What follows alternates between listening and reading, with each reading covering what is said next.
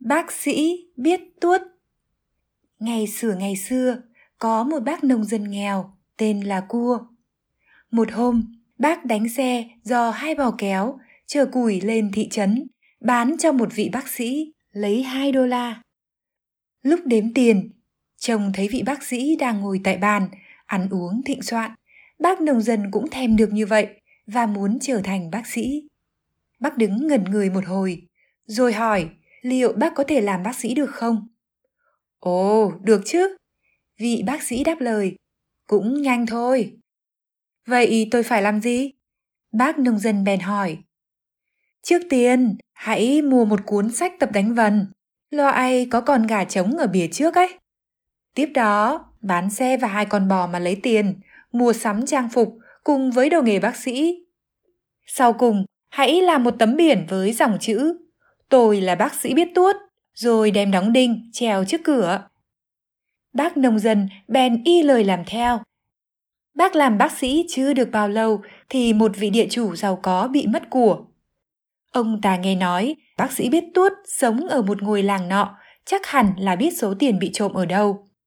Ông ta bèn đánh xe ngựa đi tới ngôi làng, tìm vị bác sĩ và hỏi bác cua liệu bác có phải là bác sĩ biết tuốt hay không. Chính là tôi đây, bác nông dân nói. Ông ta bèn mời bác đi cùng để tìm của bị trộm. Được, nhưng bà Greg vợ tôi phải đi cùng, bác nói. Vị địa chủ đồng ý, mời cả hai vợ chồng bác lên xe, rồi họ cùng nhau lên đường. Khi họ tới lâu đài của vị địa chủ, bàn ăn đã được dọn ra và bác cua được mời dùng bữa. Cả vợ tôi cũng phải ăn cùng, bác nói. Vậy là hai vợ chồng bác ngồi ăn cùng nhau. Khi tên hầu thứ nhất mang món ngon tới bàn, bác nông dân hít vợ mình một cái, rồi bảo, bà Gret này, thứ nhất đấy. Ý rằng tên hầu mang món thứ nhất lên. Tuy nhiên, tên hầu lại tưởng ý bác nói rằng đó là tên trộm thứ nhất, bởi hắn ta chính là tên ăn trộm. Hắn ta hoảng sợ, nói với đồng bọn đang ở ngoài. Vị bác sĩ này đúng là biết tuốt, ông ta nói tôi là tên thứ nhất, chúng ta nguy mất. Tên trộm thứ hai không dám vào, nhưng cũng buộc phải vào. Khi hắn ta mang món ăn tới, bác nông dân lại hít vợ mình một cái và nói Bà Gret này, thứ hai đấy. Tên hầu vô cùng sợ hãi, vội lui ra.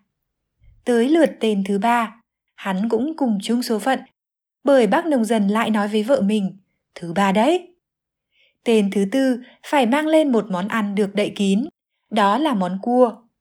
Vị địa chủ bảo bác sĩ trổ tài bằng cách đoán xem đó là món gì. Bác nhìn vào đĩa nhưng chịu thua, bèn than thân trách phận. Trời ơi, tội nghiệp của tôi. Nghe vậy, vị địa chủ reo lên. Quá vậy, bác sĩ mà biết thế này thì át hẳn phải biết tiền bị trộm ở đâu.